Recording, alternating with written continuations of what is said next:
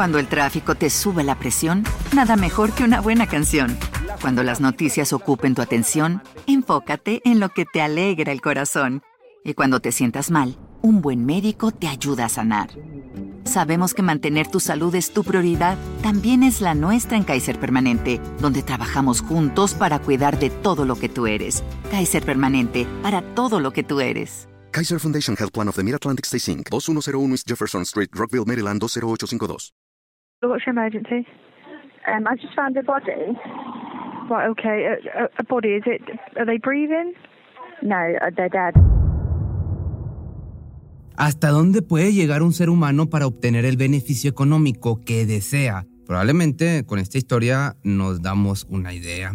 Luego de que una mujer le quitara la vida a una de sus amigas, al ser descubierta por ella en un fraude que le estaba realizando para quitarle todas sus propiedades. Pero esto no terminó ahí, pues, además de causar su fallecimiento, le cortó la parte superior, escondió su cuerpo en una maleta y luego la tiró en un bosque junto a su cabeza, unos metros más adelante. Después de todo, no eran tan amigas.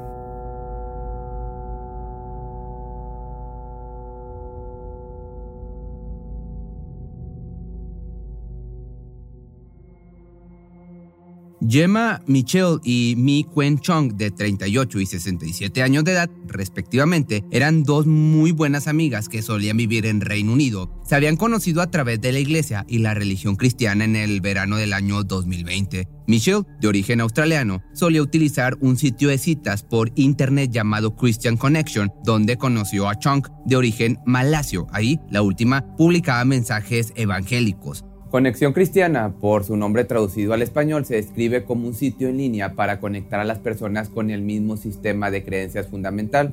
Su creadora fue Jackie Elton, una mujer cristiana que vive en el Reino Unido y actualmente cuenta con más de 55,000 miembros activos. A decir verdad, no se sabe con certeza qué unió a las mujeres además de sus creencias, pero lo que sí se conoce es que Mee era una persona vulnerable en el sentido de que tenía problemas de salud mental. Esto claramente fue aprovechado por Jemma, que contaba con un título de osteopatía y se ofreció a darle consejos de salud y curación espiritual. El principal objetivo de un osteópata, para si no sabes de qué estoy hablando, pues es detectar y tratar y o prevenir problemas de salud al estirar y masajear los músculos y las articulaciones del paciente. Pero bueno, regresando, la mujer de 67 años de edad era conocida por todo aquel que la trataba como alguien de corazón generoso. Se dice que llegaba a abrirle la puerta a personas sin hogar o a aquellos que más lo necesitaban. Parecía que la relación de las amigas estaban yendo de maravilla, pues se le veía regularmente juntas. Pasaban gran parte del tiempo en el domicilio de Chong. Sin embargo, de pronto, Mee Kuen se esfumó sin presuntamente decirle nada a su amiga, ni mucho menos dejar algún rastro de su paradero. Nadie sabía nada de ella, ni sus más allegados. El reporte llegó a manos de la policía, por lo que inmediatamente se emitió un reporte de desaparición. Habían pasado cerca de 16 días y no se tenía siquiera una pista, cuando de pronto algo sucedió. Una familia de turistas se encontraba paseando en un bosque de Salcombe, en Devon, al suroeste de Inglaterra, cuando uno de sus miembros descubrió un macabro hallazgo. Se había encontrado con el cuerpo, en partes, de una mujer, o bueno, sin la parte de arriba. Al informar a las autoridades, rápidamente arribaron a la zona y la acercaron para investigarla. Fue imposible no darse cuenta de que las características físicas correspondían a la persona que habían estado buscando. Efectivamente, era Mee Kuen Chong, también conocida simplemente como Débora por sus vecinos y conocidos debido a su complejo nombre, que sí está bastante difícil de pronunciar. La mujer, nacida en Malasia, había sido localizada a unos 320 kilómetros de su casa, ubicada al noroeste de Londres. Su cabeza fue hallada cerca, unos días después.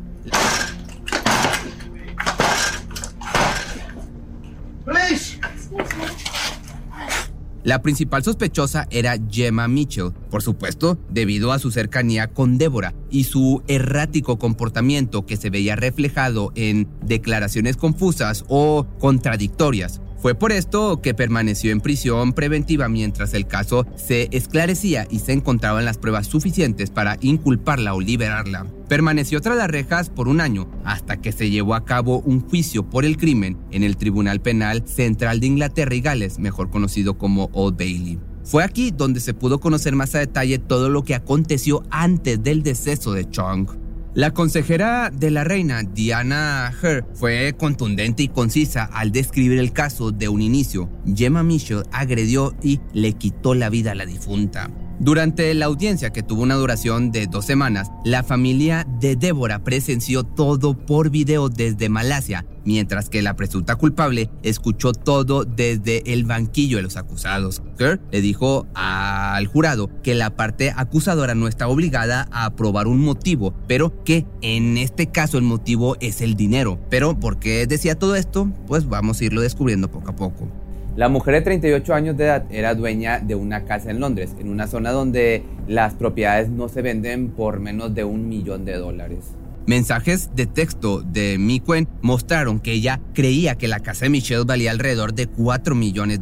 Sin embargo, el domicilio necesitaba una enorme renovación, pues las habitaciones lucían repletas de cosas y en algunas de ellas hasta era imposible ingresar. Además, había cajas, maletas, congeladores llenos de comida, colchones viejos y materiales de construcción por todas partes, según relató la propia Diana. Y cuando Sean le ofreció ayudarla a reparar su casa con $230,000, pero luego se arrepintió, fue que esta desapareció. Según explicó el detective en jefe de la Policía Metropolitana de Londres, Jim Eastwood, había una cantidad significativa de evidencia en contra de Mitchell. Imágenes de cámaras de circuito cerrado mostraban a Jemma entrando y saliendo del domicilio de Mee Kuen el mismo día que desapareció. Con ella llevaba una gran maleta azul que supuestamente habría usado para esconder el cuerpo, el cadáver. Pudimos recuperar la maleta azul con ruedas que, según afirmamos, usó para transportar el cuerpo de Débora desde Chaplin Road a su propia dirección en Bunsbury Park y luego de ahí a Devon. Esto lo comentó Eastwood. Asimismo, la mujer de 38 años de edad reactivó el número telefónico de un vecino que había fallecido ya hace años atrás, algo sin lugar a dudas sumamente macabro de donde se lo vea. Lo usó para comunicarse y así evitar que la identificaran usando su propio teléfono celular, mismo que dejó en su hogar. Además, la policía encontró unos testamentos creados y firmados de manera fraudulenta. Jemma tenía la intención de robar el patrimonio de Débora. Estaban junto a documentos personales y financieros que Mitchell había tomado de la dirección de Débora el 11 de junio. Esto último lo informó el detective en jefe de la Policía Metropolitana de Londres. A partir de ahí, el enfoque del juicio se centró en la maleta azul, pues las intenciones de la acusada habían quedado más que claras, pero no había pruebas suficientes para culparla de lo que había hecho del homicidio.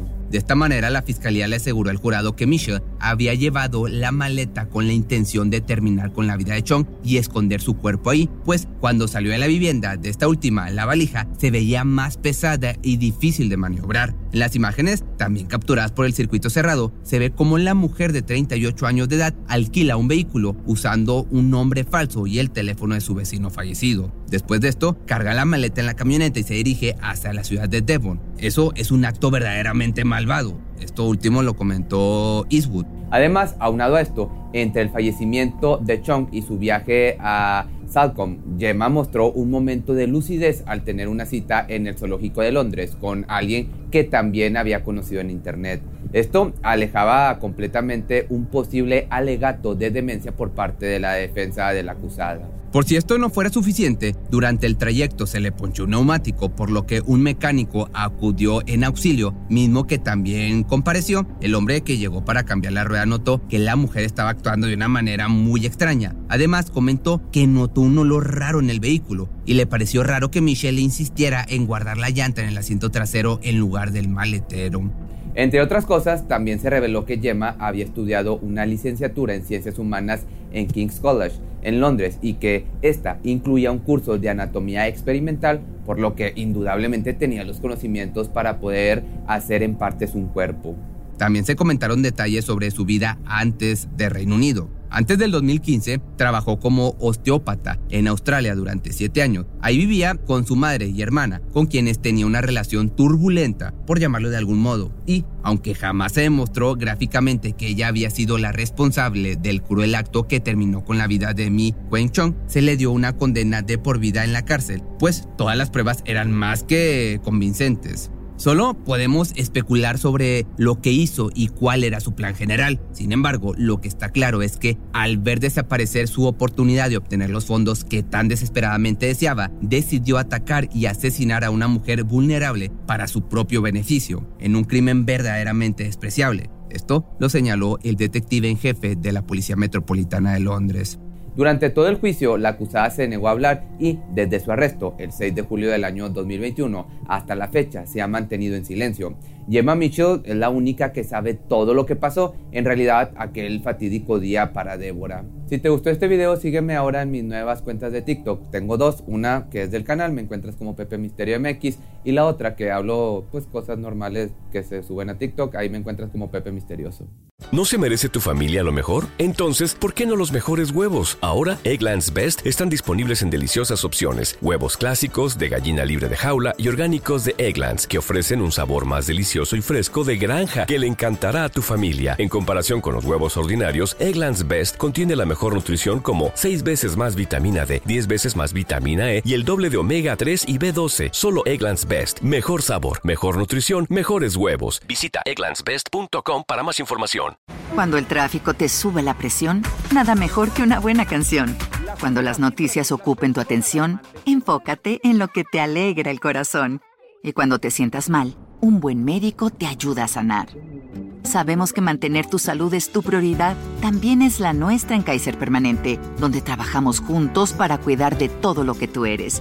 Kaiser Permanente, para todo lo que tú eres. Kaiser Foundation Health Plan of the Mid-Atlantic Stay Inc. 2101 East Jefferson Street, Rockville, Maryland 20852.